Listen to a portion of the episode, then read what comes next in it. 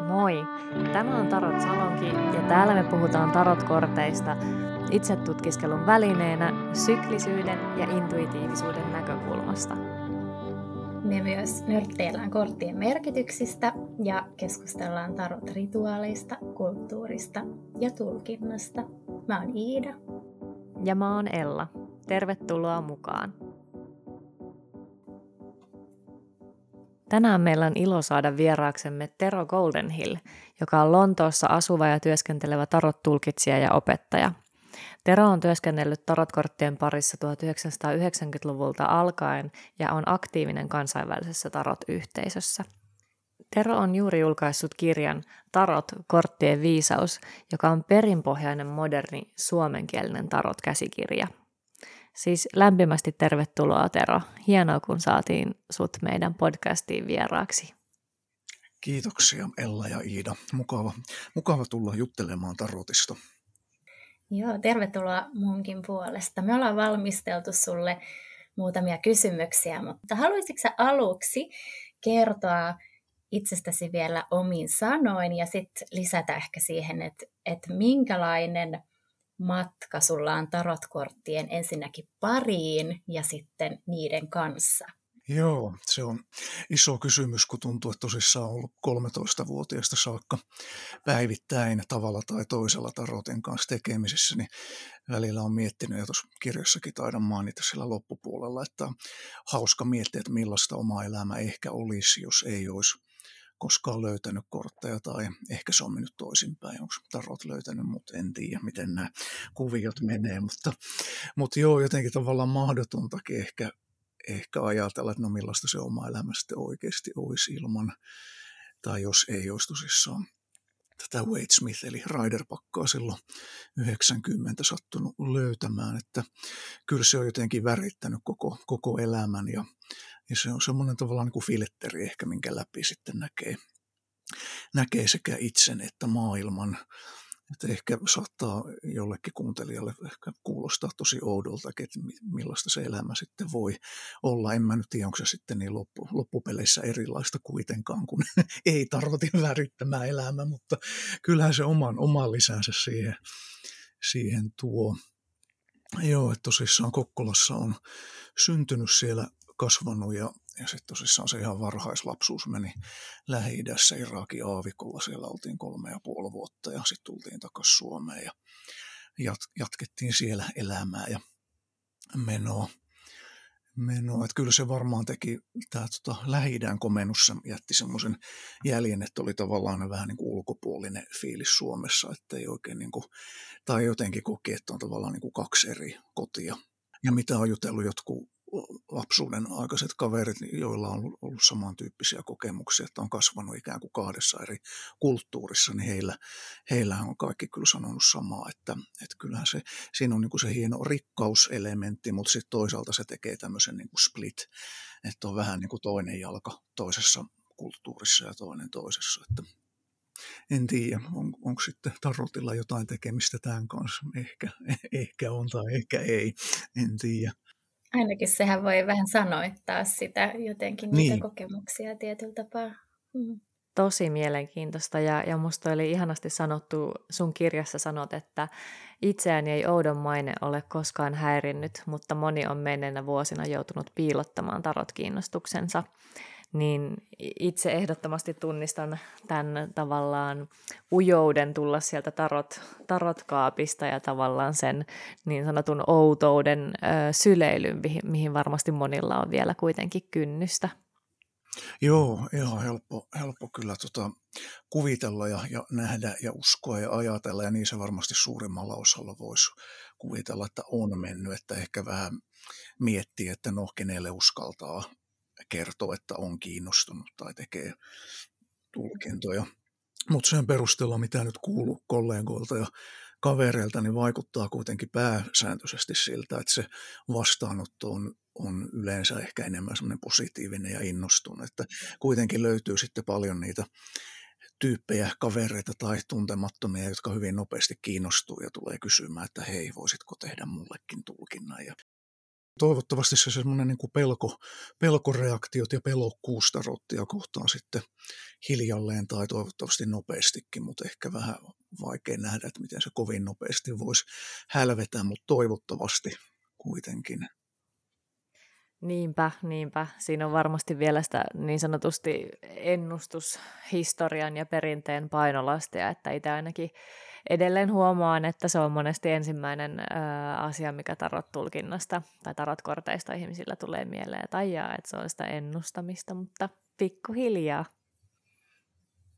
Joo, kyllähän se itsellä siitä nimenomaan mustavaa, hyvinkin mustavalkoisesta ennustamisesta lähti liikenteeseen. Että, että silloin jo 90 niin kuvittelin, että se on ainoa, ainoa funktio, mikä tarotilla on, että tarot on yhtä kuin ennustusväline. No niin, tehdään ennustuksia. Ja toki olin kiinnostunut muutenkin jo ennen kuin löysin tarotit niin ennustamisesta ja parapsykologiaan liitty, liittyvistä asioista. Sitten tosissaan, tota, se oli varmaan lukion, olisiko se ollut toisella, kun tehtiin luokkaretki Tukholmaan, niin Turun akateemisesta bongasin tämän Pia Virtakallion tarot, tarot-kirjan ja, ja tota, se oli jotenkin tämmöinen tosi lamppusytty tai useampikin lamppu sisä, sisäavaruudessa, että hei vitsi, tämä tää se on. Muistan vieläkin sen tota, fiiliksen, että mahtavaa. Että mä olin varmaan just siinä kohtaa, tai ehkä sanotaan puoli vuotta aikaisemmin, niin joo, varmaan 94-93 loppupäätä, niin oli jotenkin jo vähän tympääntynytkin ehkä siihen ennustamiseen ja tullut, nähnyt siitä sekä hyvät että huonot, huonot puolet ennustamisella voi kuitenkin saada pal- paljonkin pahaa jälkeen aikaiseksi, itse ehkä vältin kuitenkin ne pahimmat sudenkuopat, kuopat, mutta kuitenkin oli jo niin kuin mielessä, että mm, tämä ei ehkä ole niin kuin paras, paras tapa käyttää tarottia. Ja onko tässä mitään muuta? Ja jos ei ole, no sitten voi nakata kortit ikkunasta pihalle, että, tota, saa, saa jäädä, että se kirja, Pian kirja tuli kyllä tosi semmoinen niin pelastava kädenojennusta tässä. Tämä on se, miten tarotteja ehkä kandee käyttää oikeasti. Et siinä Pia, Pia jo lähestyy niin kuin arkkityyppi näkökulmasta ja jungilaisesta näkökulmasta ja nimenomaan itse oivalluksen, itse tuntemuksen apuvälineenä, että sen jälkeen niin kuin ennustuskuviot kyllä jää. Ja toki niitä nyt välillä sitten teki senkin jälkeen, mutta että pääasiassa niin kuin alkoi oma painopiste ohjautumaan sinne, että okei, funtsi taas, miten tämä peilaa itseä ja omia ajatuksia ja tunteita ja tämmöistä ongelmanratkaisukäyttöä. Ja, ja sitten se tarotin historian kiinnostus tuli ehkä joskus 90-luvun loppupuolella, 2000-luvun alkupuolta, että silloin alkoi sitten kiinnostaa se kulttuurihistoriallinen puoli ja tämmöinen niin kuin taide, näkökulma ja kaikki muut eri tuhat eri vinkkeliä, miten tarottia voi lähestyä. Ja, et, joo, alkoi jotenkin se rikkaus siinä ehkä niin kuin paljastumaan enemmän ja enemmän. Sanotko uudestaan vielä sen Pian kirjan? Niin? Joo, se on tosissaan Pia Virtakallio yhdellä iillä, Pia Virtakallio, ja kirja on lyhyesti ja ytimekkäästi nimeltään Tarot. Siinä taitaa olla alaotsikkona käyttäjän käsikirja tai joku tämmöinen. Se on 94 muistaakseni tullut ulos ja siitä on sitten uusia painoksiakin sen jälkeen otettu, mutta se on valitettavasti ollut loppuun myyty jo monta, monta vuotta, että sitä on yeah. aika hankala, hankala saada mistään, että joskus huutonetissä saattaa nähdä tai jossakin kirjastossa saattaa ehkä olla, että jos, jos löytää käsinsä, niin kandee kyllä noukkii, noukkii mm, talteen okay. ja ehkä sitten kopioida itselleen, että jos ottaa lainaa. Niin, joo. Mä tuossa omassa kirjassa olen käyttänyt Pian kirjan Pian kirjaa sillä tavalla, että nämä kaikki korttien käänteiset merkitykset on suoraan Pian kirjasta. Et Pia antoi mulle luvan silloin, kun hän oli vielä hengissä. Pia kuoli 2010 ja jonkun verran oltiin siinä tekemisissä, vaihdeltiin tulkintoja ja mä tosissaan Helsinkiin muutin 2000, niin ehdittiin siinä kuitenkin turista tarotista ummet ja lammet Pian kanssa ja S. Albert, hänen elämänkumppani, oli siellä usein paikalla ja ja tota, joo, Pia siinä sanoi, että, että jos jonain päivänä kirjoitan oman tarotkirjan, niin voin niin kuin käyttää hänen, hänen kirjaa sitten lähteenä tai tota, suoraan, suoraankin lainata, että se oli tosi kiva, kiva juttu. Ja mä en itse tosissaan käänteisiä merkityksiä käytä sillä tavalla, että olisin niin kuin fyysisesti käänteisiä kortteja mukana, mutta pidän kyllä mielessä korttien käänteiset merkitykset, että mä tavallaan niin kuin ynnän ne yhteen. Ja, ja tota, Liken, Liken toivomus oli, että tuossa kirjassa olisi kuitenkin selkeästi nämä kaikki käänteiset merkitykset mukana, niin ajattelin, että no niin Pia, nyt käytetään sun, sun opuksesta sitten. Hmm ihanasti kuvailtu ja jotenkin kauniisti tavallaan konkretisoi sitä, miten me aina tarot-tulkitsijoina ja oppaina liitytään osaksi sitä sellaista tarot-historiaa ja, ja jatkumoa ja kulttuuria, joka on ollut olemassa satoja vuosia ja ja myös sun, sun kirjassa niin ihan tarottien historiasta niin on kyllä laajin versio suomen kielellä, mitä on nähnyt. Et siinä oot kyllä tehnyt ison palveluksen suomalaiselle tarotkulttuurille, että kiitos siitä.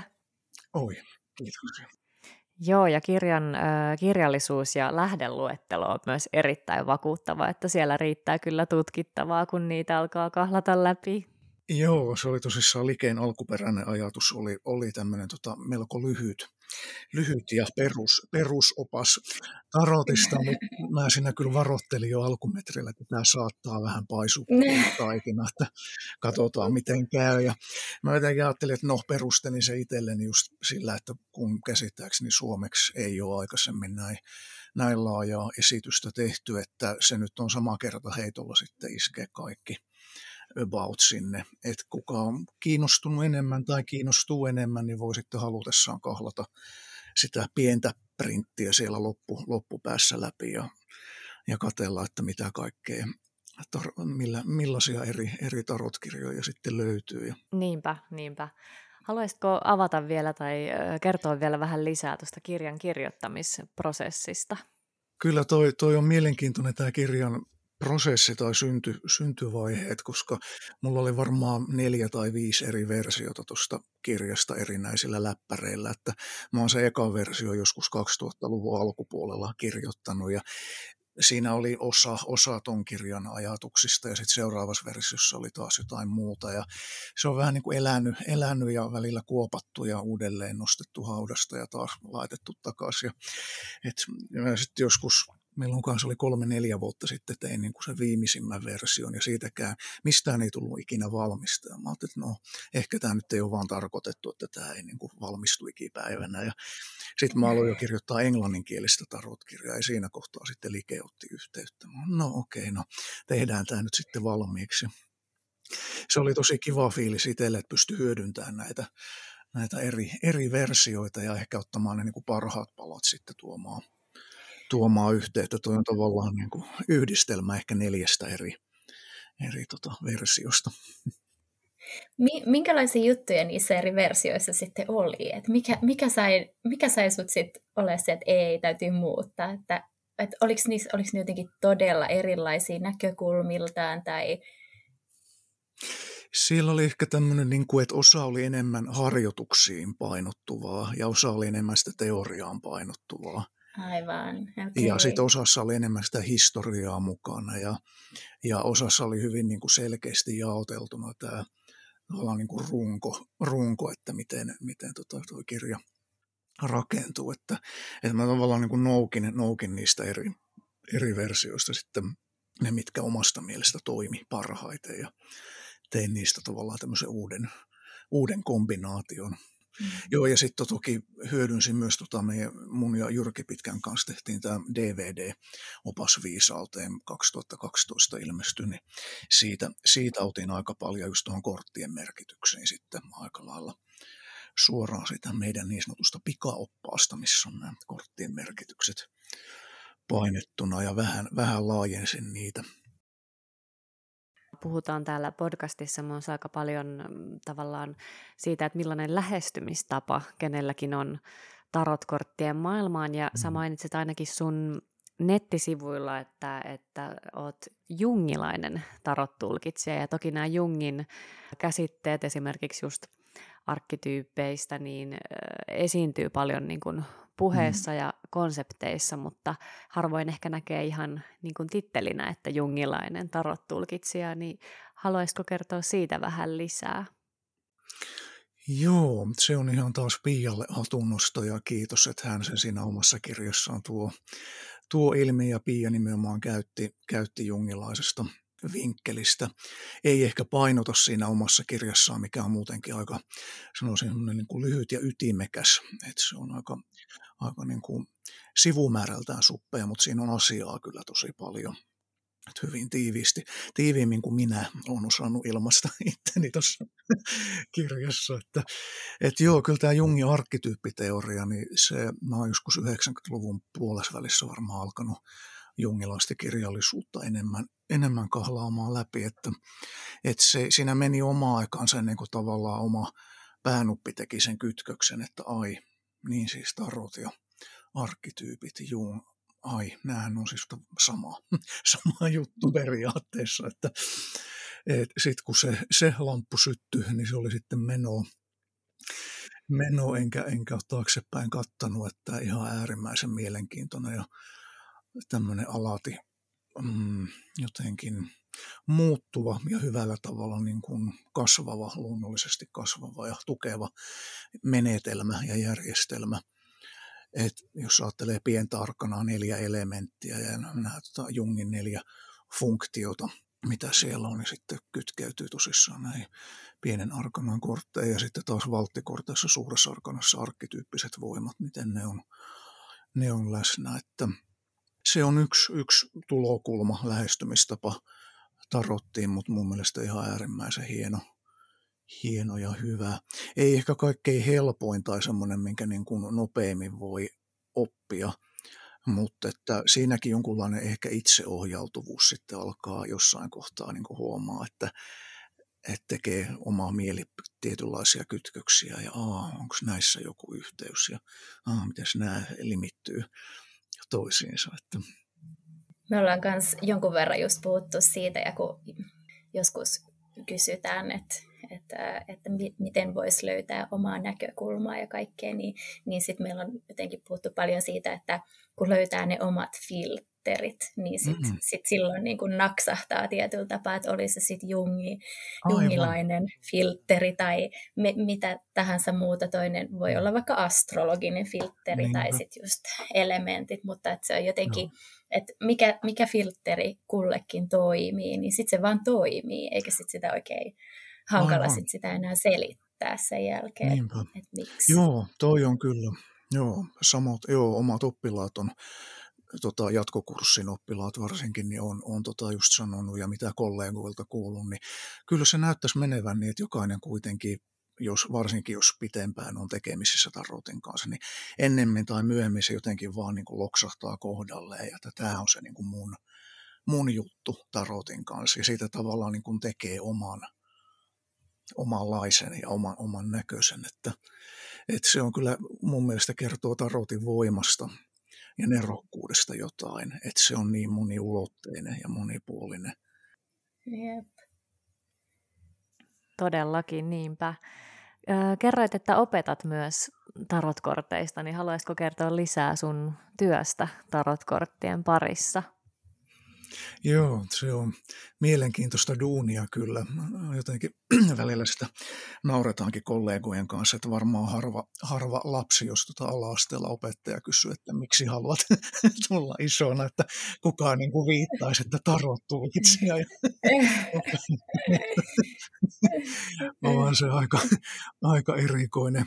Tavallaan se, joo, tarot tulkitsijan työ ylipäänsä, vaikka sitten opettaisi korttien käyttöön, niin se on jotenkin tämmöinen se ei tavallaan niin kuin kuulu mihinkään. Sitä on ikään kuin kaikkien järjestelmien ulkopuolella. Ja sitä ei niin kuin mahdu minkäänlaiseen laatikkoon. No okei, okay, tarot-tulkitsijan boksi. Sä oot nyt sitten tarot-tulkitsija, joo. Mutta se on jotenkin, se, siinä risteytyy ja risteää niin moni eri tavallaan rooli tai voi, voi risteytyä. Toki riippuen, että millainen tulkitsija on ja minkä tyyppisiä tulkintoja tekee, mutta että siinä voi olla sitä terapeuttista käyttöä, psykologista käyttöä, se voi olla selvänäkö käyttöä, ennustuskäyttöä, se voi olla jotakin työnohjaukseen liittyvää. Ja ainakin Englannissa vaikuttaa, että yhä useammalla sanotaan jollakin terapeutilla tai työnohjaajalla tai tämmöisellä tota, mm, humanistisen puolen, sosiaalisen puolen työntekijällä, niin tarot saattaa olla yksi työväline siellä. Et se on hienoa, miten se alkaa niin kuin infiltroitumaan eri, erinäisiin mm-hmm. tämmöisiin tota, paikkoihin. Joo, mutta tosissaan en, en ku, voinut, ku, tai olisi voinut kuvitellakaan silloin lapsuudessa ja nuoruudessa, että jonain päivänä työkseen tekisi tulkintoja, että se on tässä hiljalleen jotenkin muo, muovautunut.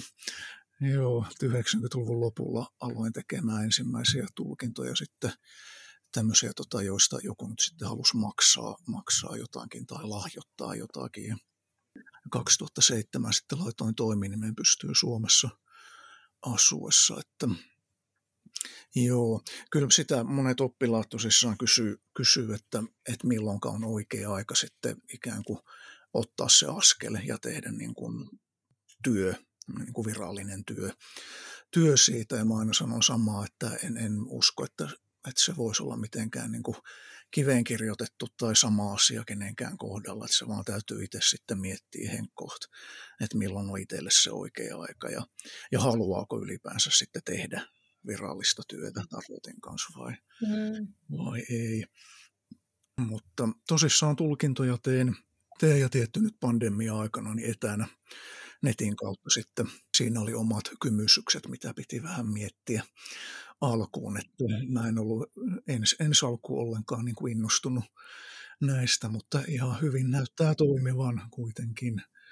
Ja sitten tosissaan kursseja. Kursseja on Suomessa asuessa aloin niitä niitä vetämään tämmöisiä niin kuin temaattisia jotain työpajoja ja sitten ihan peruskursseja ja jatkokurssia. sitten Airi Ojan kanssa, ystävä ja kollega ja numerologi myös, niin hänen kanssa tehtiin tämmöisiä tarot- ja numerologia yhdistelmäkursseja, että ne oli, ne oli, se on mun mielestä tarot toimii tosi kivasti, jossa niin ympää jonkun muun, muun asian kanssa yhteen, että voi olla tämmöisiä niin kombo, kombinaatiokursseja tai miten sitten sun työaika suunnilleen jakautuu esimerkiksi opettamisen ja, ja henkilökohtaisten tulkintojen välillä? Joo, kyllä se ehkä menee niin, että kevät ja syksy on enemmän tämmöistä kurssi, kurssipainotteista ja toki tulkintojakin on siellä aina sitten tietty määrä, määrä välissä. Sitten kesäisin, kesäisin ja talvisin on ehkä vähemmän kursseja, että silloin sitten keskittyy enemmän tulkintojen tekemiseen. Mutta ei, ei tuokaan ole semmoinen, mitä mä olisin mitenkään niin kuin kirjoittanut minnekään, että näin tulee toimimaan. Että se on vaan niin kuin luonnollisesti mennyt siihen mm. suuntaan. Joo, niinpä. Entä millaisia henkilökohtaisia tarot-rituaaleja tai tapoja sulla on? Oletan tietenkin, että käytät tarotteja myös itseäsi varten, niin millaisia tapoja sulla on omassa arjessa tai vaikka, vaikkapa vuoden kierron mukaan? Joo, se on... Hmm. No ehkä tämmöinen niin kuin ainut oikeastaan NS-rituaali, mitä nyt on itsellä jotenkin kanssa puoli huomaamatta muotoutunut, niin on tämä vuosi, vuositulkinta, että se on varmaan aika monella tarot-harrastajalla ja tulkkaajalla, että näyttää siltä, että mä sen ehkä sen tammikuun kahden ensimmäisen viikon aikana yleensä teen, että mulla ei ole mitenkään, että se olisi just silloin uuden vuoden aattona tai uuden vuoden päivänä, että se on jotenkin siinä niin kuin alku, tammikuun alkumetreillä, niin siinä se jossakin kohtaa sitten, aha, tänään, no niin, nyt tehdään. Joo. Ja se on joskus ihan vaan yhdellä pakalla, että siinä on sitten yksi kortti per kuukausi ja yleensä sitten opettajakortti, eli se pakan pohjimmainen kortti, niin se jää sitten siihen ympyrän keskelle, että se on tämä tämmöinen niin kokoava, kokoava elementti tai energia siinä. Ja sitten joskus on käyttänyt kahta pakkaa, joskus kolmea pakkaa, ehkä neljälläkin pakalla on saattanut joskus tehdä. Et siinähän voi sitten niin kuin jakaa, että onko se toisesta pakasta otettu kortti, olisiko se sitten jonkunlainen niin kuin haastekortti per kuukausi. Kolmannen pakan kortti saattaisi olla joku tämmöinen voimavara tai neuvo että jos se ensimmäisen pakan kortti on joku tämmöinen trendi tai pääasiallinen energia. Että se, joo, se nyt on varmaan ainut semmoinen niin pysyvä, pysyvä tarot-rituaali omassa elämässä. Mutta sitten tietty näihin niin kuin tulkintoihin liittyen niin on, on itsellä tämmöisiä omia, kutkotuksia, mitä, mitä yleensä tekee, että, että ne on se, semmoisia, mitkä vähän vaihtelee kanssa päivästä riippuen ja ehkä asiakkaastakin riippuen, että aika paljon on tämmöisiä niin kuin vaki, vakkariasiakkaita, että vähän tietää sitä elämäntilannetta ja historiaa, niin ehkä sitten ne on tämmöisiä niin kuin itselle apuvälineitä, että millä saa itsensä ehkä tietynlaiseen moodiin. Hmm, yeah.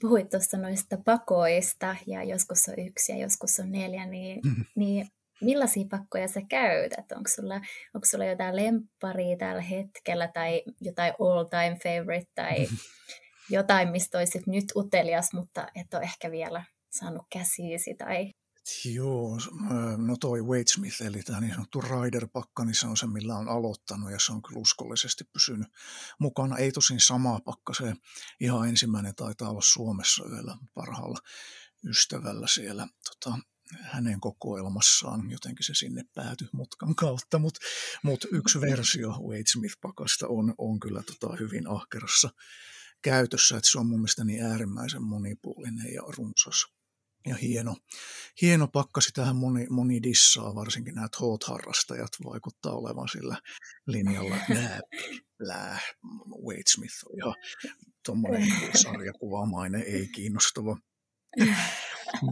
Se on muista vähän ehkä harmi, harmikin, että se niinku jakaantuu niin kahteen leiriin, että on nämä niinku raiderit ja tootit. Ja harva, harva, yllättävän harva vaikuttaa oleva, joka sitten molempia käyttää.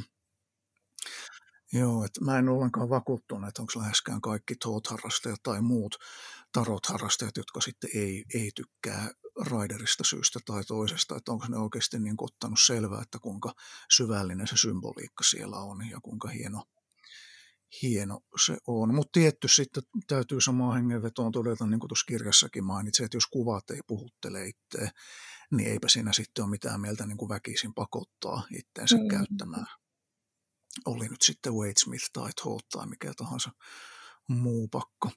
Mutta joo, palatakseni kymysykseen, niin tota, mm. mulla on tämmöinen oma pyhä kolminaisuus, tai olisiko se pyhä neli, neliömäisyys tällä hetkellä. Et siinä on tämä Wade Smith on ehdottomasti ykkönen, ja sitten Todd on yleensä mukana aina, koska osa asiakkaista on itse tulkitsijoita, jotka ehkä sitten Toottia käyttää, niin sen takia se on hyvä olla siinä käsiin ulottuvilla. Sitten mulla on yleensä yksi versio Marseille-pakasta, eli nämä puukaiverruksiin mm. pohjautuvat pakat, ja sitten Viskonti Sforsan pakka, missä on taas hyvin niin kuin omanlaisensa symboliikka.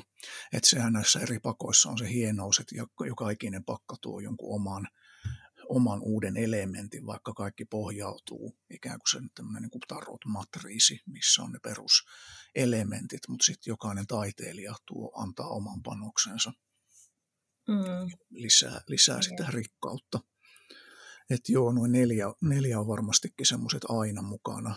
Ja silloin kun tuolla Treadwellsin kirjakaupalla tein Bloomsburyssä tulkintoja pari kertaa viikossa aikaisemmin nykyisin, tätä nykyään enää en, niin tuota, sinne, sinne kyllä roudasin aina noin neljä plus sitten ehkä muutaman muun jotka tuolta kokoelmasta sattu huutamaan sinä päivänä, että take me.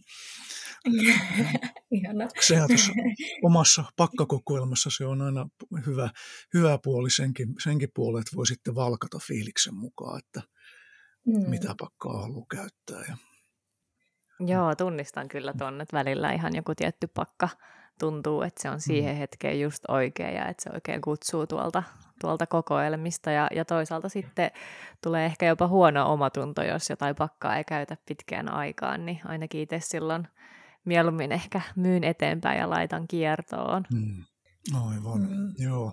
Joo, ja mun muistan Aariojan kanssa, oli tuosta on ollut puhetta monestikin, että se on tosi hyväkin kuunnella sitä intuitiota myös niin kuin pakan valinnassa silloin, kun jo alkaa olemaan useampi omassa kokoelmassa, että se voi olla, että just se tietty pakka, joku tietty kortti, mikä sitten tulee siihen pöytään, niin siellä saattaa olla yksi tietty symboli, mikä sitten osoittautuu ihan äärimmäisen tärkeäksi, mitä missään muussa pakassa ei ehkä olisi. Niinpä, todellakin. Entä onko sulla pakkojen lisäksi tai suosikkipakkojen lisäksi semmoisia kortteja, jotka olisi sulle ehkä tässä hetkessä tai, tai pidemmänkin aikaa ollut semmoisia erityisen tärkeitä tai merkityksellisiä tai sitten jollain tavalla erityisen haastavia kortteja? Hmm. Joo, Wade Smith-pakan, eli tämä Rider-pakan silloin tosissaan, kun sen sain ensimmäinen pakka, niin muistan, että tämä pentakkelien viitonen, lanttien viitonen, missä nämä kerjäläiset kävelee lumi, lumimyräkässä kirkon, kirkon ohi, niin se oli jotenkin se osu, osu ja upposi johonkin kohtaan omassa psyykessä. Ja se on ollut itselle aina semmoinen niin kuin yllättävän rakas kortti, vaikka monelle se on varmaan mm. raskas eikä kovin rakas, mutta tota, itselle se oli semmoinen, niin kuin jostain syystä se puhutteli tosi, tosi paljon ja ehkä siihen liittyy sitten tämmöinen oikeuteen liittyvät asiat ja tasapaino oikeudenmukaisuuteen, äm, tämmöisen tota, sosiologiset näkökulmat ja yhteiskunnan ulkopuoliset. Kyllähän siihen se narrin arkkityyppi kytkeytyy myös ulkopuolinen. Narrissa mm. on se, se vinkkeli myös ehkä haastepuolena, mutta kuitenkin, että tämmöiset niin yhteiskunnan vähäosaiset ja miten heidän rooli on niin kuin selkeästi noussut ja lisääntynyt ja miten heitä on enemmän ja enemmän, että vaan tämä niin kuin epä, epäoikeudenmukaisuus on vaan lisääntynyt, mikä on ollut tosi surullinen ilmiö. Ja täällä Englannissa, Lontoossa sen on huomannut kyllä tosi, tosi paljon, että silloin ekoja reissuja, kun teki joskus 2000-luvulla, niin en muista, että olisin nähnyt kodittomia tai kadulla eläviä ollenkaan niin paljon kuin mitä nykyisin. Mm. Et se, se on yksi, yksi kortti ja sitten Thought-pakka, minkä varmaan hommasin sen yhden version joskus, olisiko se ollut just 93 tai 4, niin äm, se oli tämä niin sanottu White Box A, eli missä on nämä kaksi taikurin versiota mukaan, mukana, niin siinä tämä Sauvojen kakkonen oli jostain syystä semmoinen, että se putkahteli tulkintapöytiin aika useasti, ja se oli semmoinen, että tykkäsit siitä tosi paljon, ja se on tämä tota, herruus suomeksi. Ja siinä on tämä tota, tiibettiläiset dorset, eli nämä äm, tota, tota, mikä se nyt on, Thunderbolt, salamaniskun symbolit tai äm, timantti. Timantti on toinen symboli, mikä siihen liittyy, tai tämmöinen voima, mitä ei voi tuhota, ja tulee ja veden yhdistyminen, alkemiallista symboliikkaa, niin se oli semmoinen, mikä edelleenkin tykkään tosi paljon siitä, siitä kortista. Joo, se on tosi, tosi voimakas, tosi mm-hmm. paljon energiaa siinä kortissa. Joo. Ja Kyllä. tosi, tosi tärkeä ja kiinnostava huomio just siitä, että miten tarotkortit juttelee myös ja peilaa myös meidän niin kuin yhteiskuntaa ja, ja yhteiskunnallisia mm. ilmiöitä, mm. just niin kuin esimerkiksi köyhyyttä ja osattomuutta. Aivan, mm. niinpä, joo. Niin, niin, ja just se, että, että, se, se, että, ähm, että minkä takia sit sellainen jotenkin vähän, vähän epämukavalta tai surulliselta tai semmoiselta tuntuva kortti voi olla rakas, niin mm. ehkä sen takia, että se jotenkin just antaa kielen ja saa ehkä sellaisen tunteen, että tulee nähdyksi, mikä on myös mun mm. mielestä ihan tosi suuri jotenkin tarotkorttien voima, että pystyy jotenkin saa sen mm. toisen tavan kertoa, että miten, miten mä näen tai miltä musta tuntuu tämä asia. Mm. Kyllä, joo, ehdottomasti oma, omien ajatusten ja tunteiden ja elämän tarinoiden, elämänkokemusten sanottajana. Että kyllähän siinä niin kuin tarotin voima tulee, tulee tulkinnoissa nimenomaan. Ja miten sama kortti, ihan että jos olisi vain yksi tasan yksi kortti tarot pakassa, olisi nyt mikä, mikä kortti hyvänsä, sanotaan vaikka sauvojen kakkonen, hatusta temmattuna, niin miten joka ikinen henkilö, ihminen kuitenkin näkisi eri asioita siinä kuvassa. Et kyllä se on tämä niin kuvien, kuvien voima ja symbolien voima, että ihan uskomaton työväline. Ja sitten taas kun vastapuolina tämä, kun tulee kommentti, että no tarot on vaan ennustusväline, niin se on ihan tökköä, niin välillä, välillä tulee vähän ehkä tuskastuminen, että oh god, että kun ei niin kuin, jengi oikeasti suurin osa varmaan niin kuin tiedä yhtään, yhtään että kuinka, kuinka, kuinka mahtava, mahtava ja upea, upea työväline se on. Ehdottomasti. Mm. Entä onko sinulla sellaisia kortteja tai, tai sellaisia tulkintoja, jotka puhuit, puhuit tuossa aikaisemmin tavallaan erilaisten lamppujen syttymisestä ja semmoisista isoista oivalluksista, niin onko sulla tiettyjen korttien kohdalla sattunut sellaista, että oikein on niin kuin pää räjähtänyt jonkun oivalluksen myötä niin sanotusti? Hmm, hieno kysymys, hyvä kysymys. Nyt pitää miettiä. Joo, kyllähän noita varmasti on, on niin paljon. Tuntuu, että melkein joka ikinen kerta, kun tekee tulkinnan, niin aina, aina näkee uudessa valossa ja eri valossa ja miten sama, ihan tuo sama Wade Smith-pakka ja samoja kuvia tuijotellut sen 31 vuotta, niin miten sieltä edelleen niin näkee ja löytää uutta. Et se, se on ehkä se kaikkein ihmeellisin asia, että jotenkin kuvittelisi, että tyyliin kymmenen vuoden jälkeen olisi jo ehkä semmoinen, niin kuin, on nähnyt ne kaikki ja tietää ne kaikki ja muistaa, pystyy miele, mielikuvaan niin kuin luomaan, aha se kortti, joo se on ne värit ja näyttää tuommoiselta, ja miten sieltä edelleen niin kuin löytyy kytköksiä.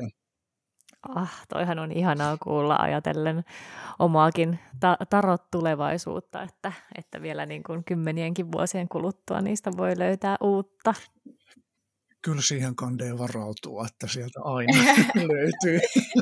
Niin, niin. Kyllä Rachel Pollack ja Mary Greer molemmat on, on todennut samaa, että he on varmaan, olisiko heillä tullut jo 50 vuotta täyteen tai ainakin 45 mm. vuotta, niin kyllä molemmat sanoo samaa, tota, että edelleen, edelleen löytää uutta. Ja sitten se, että miten nämä niin kuin kuvat voi kytkeytyä toisiinsa ja millaisia niin kuin visuaalisia kytköksiä siellä voi huomata. Varsinkin minulla on itsellä nykyisin käytössä toi, tämä Borderless Edition, eli missä reunukset on poistettu.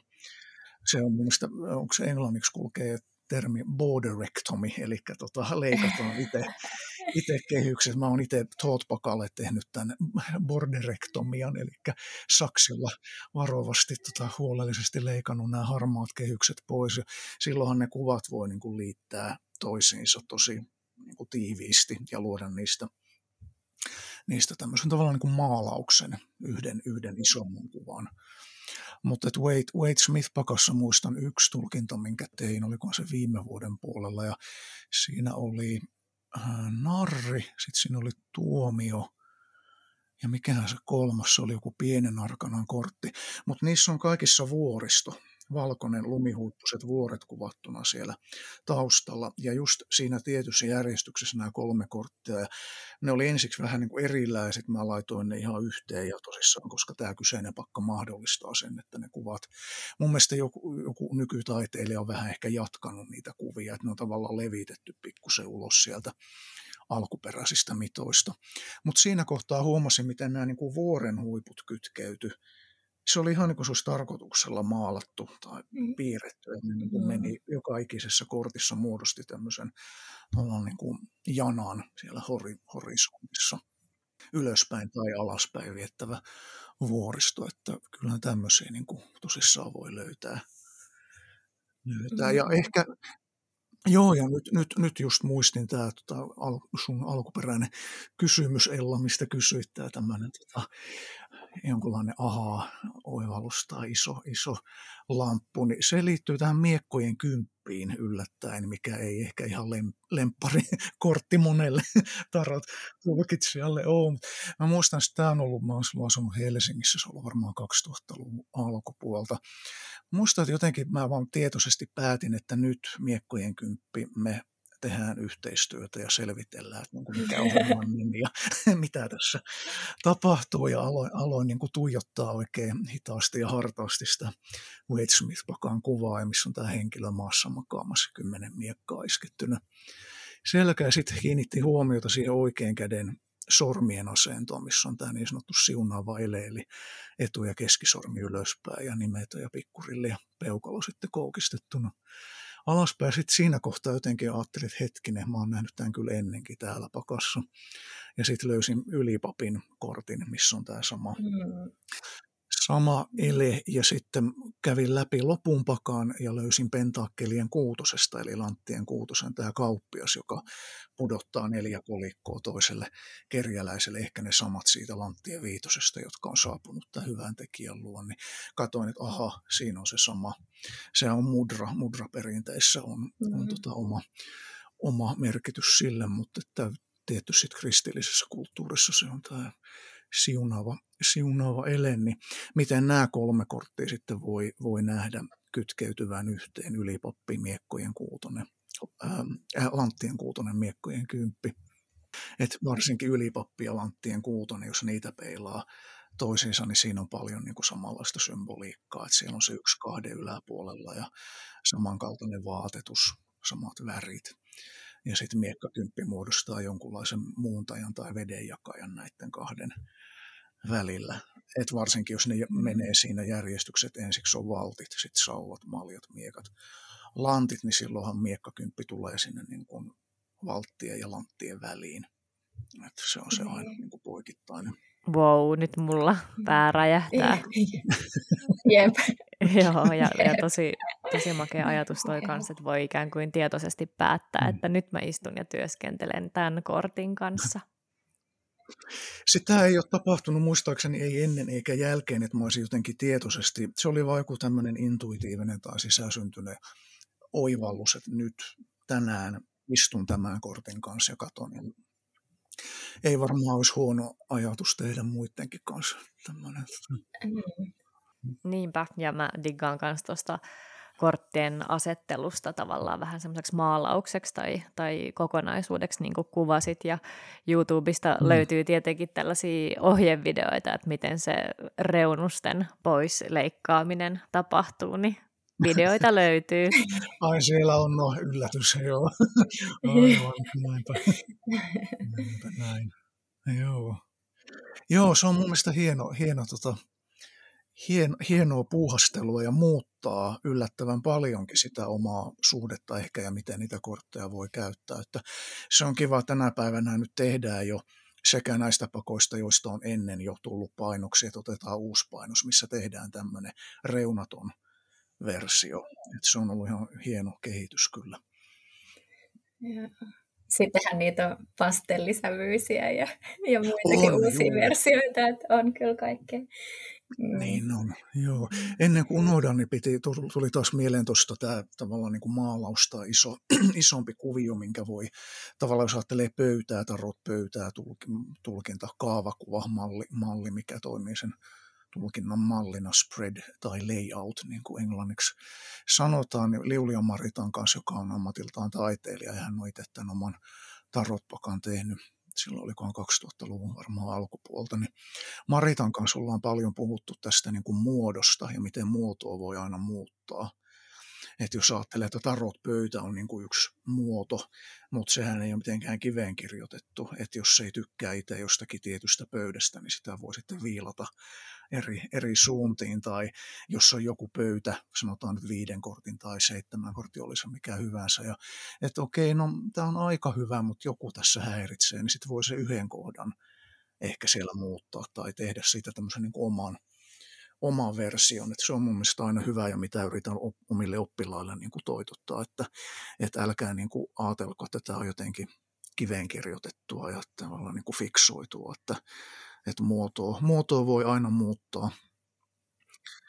Ja sitten tämä tämmöinen niin maal, maalausajatus, tuosta tuli mieleen yksi tulkinta, minkä tein jokunen vuosi sitten. Se oli tämmöinen tota, asiakas, oli ammat, entinen ammattisotilas, joka oli ollut Kosovossa ja Afganistanissa ja nähnyt, nähnyt aika paljon yhtä, yhtä ja toista kokenut. Ja hänellä oli diagnoosina oli PTSD, mikä ei yllättänyt yhtään yhtään. Sitten siinä oli konversiohäiriö oli, oli myös taustalla. Ja mä oon itse aika, aika lailla niin kuin varauksella suhtaudun, että jos on mielenterveys diagnosoituja mielenterveyden ongelmia, että onko tarot silloin hyvä, hyvä tai paras työväline, mutta mä aina menen sen niin kuin tapauskohtaisesti, asiakaskohtaisesti läpi ja hän oli hyvin avoimesti kerto, kerto siitä niin kuin kokemuksistaan ja diagnooseistaan ja koki olevansa hyvässä hoitotasapainossa siinä kohtaa ja ja tota, oli, oli kiinnostunut niin kuin selvittää sen konversiohäiriön ehkä taustasyitä. ja tota, siinä mä itse tykkään tehdä tämmöisiä niin kuin räätälöityjä tulkintoja, eli välttämättä en käytä mitään valmista olemassa olevaa pöytää mallina, vaan ikään kuin improvisoin sen tulkinnan siinä. Mm-hmm siinä hetkessä ja mä ajattelin, että okei, no sotilaan mentaliteetti ymmärtää neljön symboliikan ja nelonen, että se on tämmöinen niin kuin mm-hmm. järjestelmällinen ja vakaa ja, ja tasapainoinen, että mennään neljöllä, että se ehkä, ja hän tykkäsi välittömästi siitä, että aha, joo, tämä on hyvä, ja mm-hmm. siinä tuli, oliko siinä neljä korttia vaakarivissä ja sitten en muista oliko kolme vai kaksi vai kolme pystyriviä. Se oli tämmöinen niin about neljä tai kuutio, mikä, mikä siitä tuli. Ja se oli mielenkiintoista, miten värit jakaantui siinä aika lailla niin kuin kahtia, jo melkein niin kuin olisi veitsellä voinut leikata, että vasemmalla puolella oli sinitaustaiset kortit ja oikealla puolella keltataustaiset kortit, että se värien symboliikka on tosi mielenkiintoinen ja siihen kannattaa kiinnittää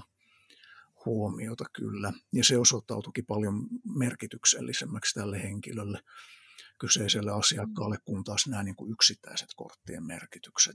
Et se kyllä joo, elää, elää ja muuttuu ja, ja oma, oma oppiminen myös elää ja muuttuu, kunhan vaan pysyy, pysyy tai pitää omat silmät ja korvat auki ja sydämen auki myös, että on niin mm. vastaanottavainen. Jep, sydän mm. auki. Joo, ihana. Tota, mm. minkälainen mahtaa olla Lontoon tarot-yhteisössä? Vähän mainitsit, että sä oot kirjakaupassa ollut viikoittain tulkitsemassa, mutta mitä muuta hmm. sä oot kokenut siellä tarot-yhteisön yhteisön puitteissa? Hmm. Joo, kyllähän täällä järjestetään tuo Kim, Kim Arnold, hänelle täytyy kyllä hatunnosto, että hän ja miehensä Martinin kanssa niin periaatteessa vastaavat tästä UK Tarot Conference, UK Tarot Conference, että se on tämmöinen vuosittain tapahtuva syksyisin oleva tosi hieno, hieno tapahtuma. on ollut itse siellä puhumassa silloin tällöin ja, ja se on kyllä tämmöinen, niin kuin mikä koko, koko yhteen. Sitten on toi TABI, Tarot Association of British Isles, mikä on vähän pohjoisemmassa. Et se on toinen iso tapahtuma ja sitten Kim yhdessä Atlantis Bookshopin kanssa niin alkoi pyörittää tämmöistä London Tarot Festival, mikä on sitten taas, mm. onko se heinäkuussa taitaa olla. Et siitä tuli, sen piti olla alun perin vaan tämmöinen kertaluontoinen, mutta se sitten osoittautui niin suosituksi, että jaha, no jatketaan, tehdään tästä niin kuin vuosittain. Kerro meille, minkälainen Tarot-festari? Ne on, ne on tosi hienoja tapahtumia, että ne yleensä menee aika lailla samalla tavalla, että siellä on tietty runko-ohjelma ja tietyt puhujat, joita sitten pyöritellään ja vaihdellaan, että ei, ei ole niin samat, samat tyypit puhumassa vuosi toisensa jälkeen. Ja Kim on tosi hienosti tehnyt, että hän menee niin kuin valttien järjestystä läpi. Et viime vuonna oli 18 konferenssi, eli se oli kuun kuun teemaa kytkeytyvää. Ja ensi vuonna on sitten 19, mihin liittyy, tänä vuonna, anteeksi, että mm, toivottavasti toi enteilee jotain globaaliakin kehitystä, että on auringon konferenssi mm, tulossa. Et en, en muista, aloittiko hän sitten Narrista vai oliko se ensimmäinen konferenssi sitten Taikurin alla, että nolla tai ykkönen, mutta se on, on hieno ja tämä, varsinkin tämä UK Tarot-konferenssi kerää kyllä niin kuin puhujia sitten ympäri maailman, että ei ole pelkästään englantilaisia tarot, mm-hmm. tarot-tyyppejä siellä äänessä. Ja, ja tykkään siitä hyvin niin kuin tasapainoinen se sisältö, ainakin kaikki nämä, mihin on itse osallistunut, että siellä on ollut jotenkin sopivassa määrin sitä teoriapuolta ja sitten on tämmöistä niin kuin käytännön harjoituksia. Hmm. Entä millä volyymilla Lontoossa näkyy esimerkiksi kirjakaupoissa vai tarot hyllyt ja niiden kasvaminen, koska Suomessa nyt pikkasen alkaa vähän jo ole, esim. akateeminen on mm. nostanut niin kuin heti sisääntuloon muutamia kertoja tai aika lähelle ja äh, suomalaisessa kirjakaupassa nyt vähän ehkä vielä pienempi, mutta että miten siellä? Joo, sanotaan ehkä tämmöisiä niin NS-tavis-kirjakaupoissa, joku Foils tai, tai muuta, niin kyllä siellä on niin kuin selkeästi omat osastot, mutta ne ei ole ehkä ihan siinä niin kuin heti, kun tullaan sisään kirjakauppaa, että pitää pikkusen haiskella tai ne on ehkä toisessa kerroksessa tai kolmannessa kerroksessa jotain isompia kirjakauppoja, mutta sitten Lontoossa varsinkin on ihan tämmöisiä niin kuin spesifejä esoteerisia tai okkulttisia kirjakauppoja, että Atlantis Bookshop, Watkins, um, Cecil Courtissa taitaa olla Covent Gardenin alueella, sitten Treadwells on Buddha on a Bicycle. Että täällä on tavallaan niin kuin ihan tietyt, tietyt kaupat, Astrology Shop, niillä on tosi iso valikoima tarotpakkoja. Covent Gardenin alueella melkein on suurin osa osa näistä, että, että kyllä jengi sitten tietää, ketkä on enemmän niin kuin on menossa hankkimaan tarotkirjaa tai tarotpakkaa, niin okei, no niin, joku näistä, tai ehkä kahlaa sitten jopa kaikki läpi ja katsoo, mm. että löytyykö. Ja hyvin usein nämä tämmöiset kirjakaupat sitten, niin siellä on myös tulkitsija, saattaa olla joka ikinen päivä on, jo, on joku mm. tulkitsija töissä. Ja samoin tämmöisiä niin kursseja järjestetään ja opetustilaisuuksia ja muuta, että ne ei ole pelkästään kirjakauppoja, että ne yleensä sitten keskittyy myös tämmöiseen niin opetustoimintaan. Okei, tiedän ainakin mihin, mihin suuntaan ensi Lontoon reissulle ja vietän kokonaisen tarot-päivän no, noissa kirjakaupoissa pyörien. Siihen saa hyvin, hyvin päivän kyllä kulumaan. Varmaan koko viikonlopun. Tuli, tuli pitkästä aikaa matkakuume tämän pandemialaman aikana no. nyt. Onko muuten Tero jotain sellaista, mitä me ei oltaisi Iidan kanssa vielä osattu kysyä, mistä haluaisit, haluaisit kertoa tai, tai keskustella? Joo, mm-hmm.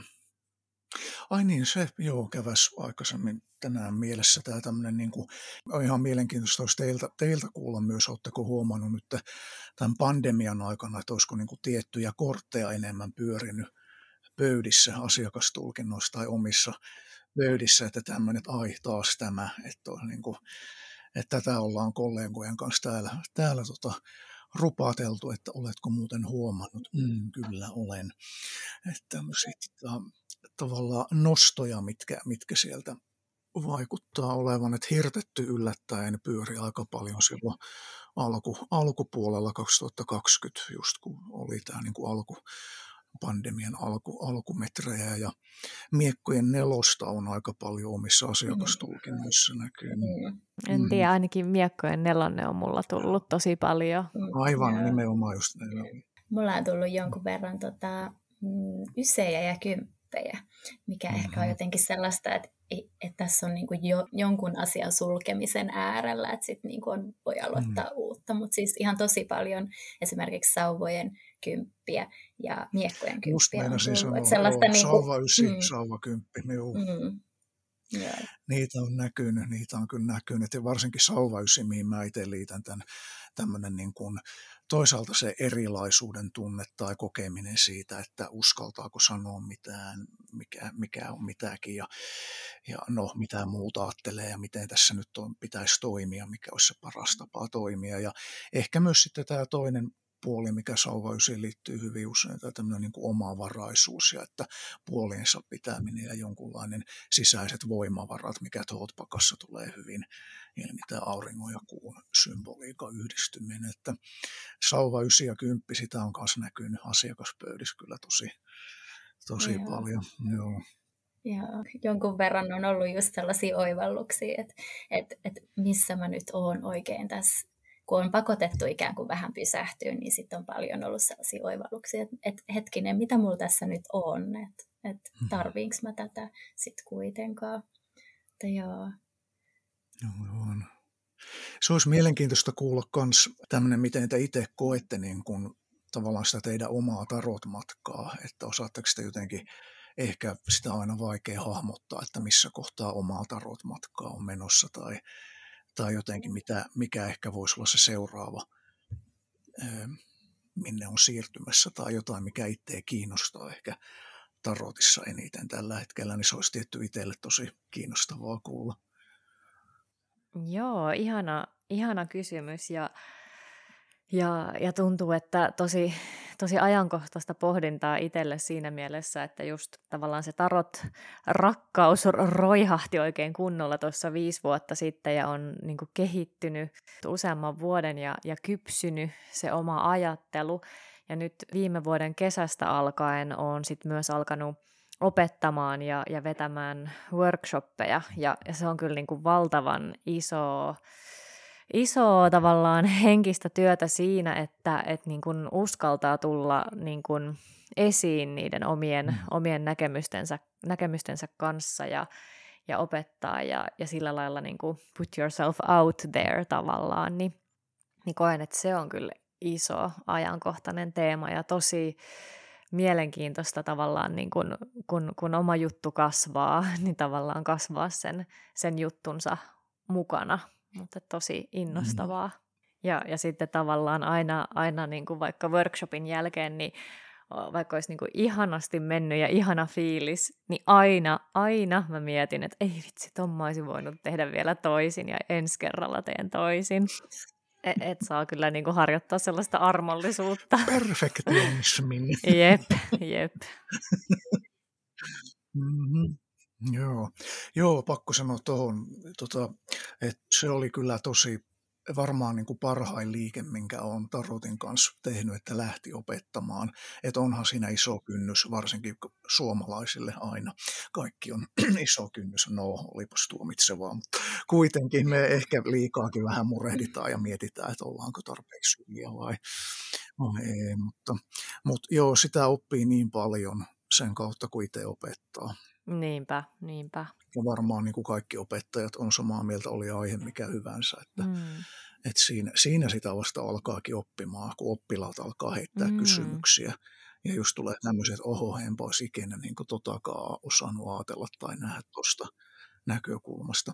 Ja siinä pitää olla sitten valmis niin kuin miettiä, että no, miten tähän reagoi ja sanoa ja tämmöistä myös niin kuin ehkä omien sisäisten mm, ajatusten kanssa ja se, ettei, että tota on, huomaa, huomaa tämmöistä, jos tulee jotakin niin kuin sisäistä tuomaria nousee sieltä pintaan tai muuta, että, että se on hyvä, tosi hyvä oppi, oppia itselle. Mites Iida, haluatko jotakin? Um, joo, äh, mulla on kans just ehkä viimeiset, tai mä oon tosi jotenkin ikään kuin omassa henkilökohtaisessa tilassani opiskellut tosi tiiviisti tarotkortteja ja käyttänyt niitä mm. osana omaa henkilökohtaista jotenkin rituaaleja ja elämääni ja muuta. Ja nyt mulla on sellainen niin kuin, ehkä sellainen niin kuin uskallusvaihe tulla mm. siitä, ja olen nyt tässä viimeisen kahden vuoden aikana tehnytkin sitä, ja tullut ikään kuin päivänvaloon tarot mm. näkökulmieni kanssa. Ja nyt jotenkin, kun tämä valtavirtaistuu, niin sitten on tullut semmoisia uusia niin kuin kerroksia, että hetkinen, onko mun näkökulma sitten kuitenkaan niin kuin hyvä? Ja sitten jotenkin se, että pitäytyy siinä omassaan, niin se on se jotenkin vielä niin kuin level 100 uskallusta, niin kuin se vaihe. Mm. Ja jotenkin, koska mulla on sitten taas, mä oon taiteen tutkija niin koulutukselta, niin että mä just mm. viimeistelen mun taidehistoria graduun, niin sitten mulla tulee siihen jotenkin semmoista niin taiteen kautta sitä hmm. vähän jotenkin aika sitä mun henkilökohtaista ja omaa, mikä sitten taas jotenkin on se vaihe, että mä tiedän ää, tarkalleen, että mistä mä puhun, mutta sitten jotenkin hmm. se jotenkin, että miten sen sovittaa kaikkeen, mitä on meneillään ja siihen, mitä muut kaipaa ja ja jotenkin just kirjoitin tuosta hallitsijan kortista, tai en just vaan just julkaisin, että että hallitsijan kortista sellaista äh, narrimatka ikään kuin tarinana. Mm. Ja, mm, niin, niin, et, ja mietin itse, että silleen, miksi, miksi mä itse niin kuin practice what I preach, kun sitten mä kirjoitin siihen, että... Niin, että, että kaikille. Jep, jep, jep, että mä kirjoitin jotenkin siihen, että tämä narri on silleen, että, että että enhän mä nyt voi pitää taidenäyttelyä, kun kukaan ei tiedä mua. Ja sitten tämä hallitsija vastaa, että et, jotenkin, että ei kun rakenna se tila itsellesi, missä sulla on niin kuin kotoisa olo ja anna ihmisten mm-hmm. tulla sun luo. Niin, mm-hmm. niin sitten sit mä luin sitä tuossa läpi ennen kuin laitoin tuonne Instagramiin ja olin silleen, niin, että mitä ihmettä. Helpommin mä... sanottu niin, kuin tehty. Jep, jep. Mulla tulee tuosta kans mieleen, Iida, kun sä oot niin jotenkin hienosti sanonut tuosta niin sauvojen tarinasta tavallaan ässästä eteenpäin, että se on tarina siitä, kuinka valitsee itsensä niin kuin kerta mm. toisensa jälkeen, niin jotenkin kuulostaa siltä matkalta myös. Joo, joo.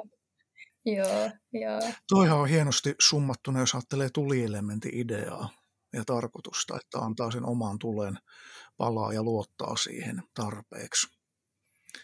Ja us, uskoo siihen, niin joo, kyllä. Ja narja hallitsija, mikä hienompi pari onkaan, kun ajattelee, miten ne kytkeytyy keskiajalla ihan käytännön elämän tasollakin yhteen, että hovinarja ja kuningas, että siinähän oli niin kuin mm-hmm vastapuolit ja sitten kuolema 13, 1 plus 3 on 4. Että mä itse käytän omassa menetelmässä, kun lasken näitä elämänopetus- ja vuosi, vuosikortteja, niin jos jollakin on, on 13 eli kuolema, niin silloin siellä on myös se nelonen, nelonen mutta sitten mä otan myös narrin siihen mukaan, koska narri on 22, 2 plus 2 on 4, niin silloin siitä tulee toinen tämmöinen kolminaisuus, ettei pelkästään tämä taikuripyörä ja aurinko, että siinä on yksi kolmio, mutta sitten toinen kolmio on tämä narri. Narrikunkku ja kuolema ja sitten kolmas kolmio on tämä tota, hallitsijatar hirtetty ja maailma, että 12, 3, 21, 3. Joo, no on valtavan, valtavan antoisia kanssa tutkia noita erilaisia tavallaan korttiryhmiä ja millaisia yhteismerkityksiä niistä, niistä ryhmistä muodostuu ja miten ne avaa sitä tarot maailmaa Joo. ja tarinaa niin kuin yhä, yhä kerroskerrokselta enemmän. On, se on. Joo, se on vähän harmi, että tuli niin lyhyesti kirjoitettua noista elämänopetus- tai sielu, sielukorteista ja vuosikorteista tuossa omassa kirjassa, mutta ajattelin, että pakko niistä nyt on jotain saada mainittua, että, että voi sitten ottaa lukia enemmän selvää, jos kiinnostuu siitä siitä mm-hmm. puolesta. Niinpä, ja ehdottomasti suositellaan tutustumaan Tero Goldenhillin kirjaan, ja kiitos lämpimästi Tero, että olit meidän podcastin ensimmäisenä haastatteluvieraanani. Kiitos kovasti. Mm-hmm. Kiitos.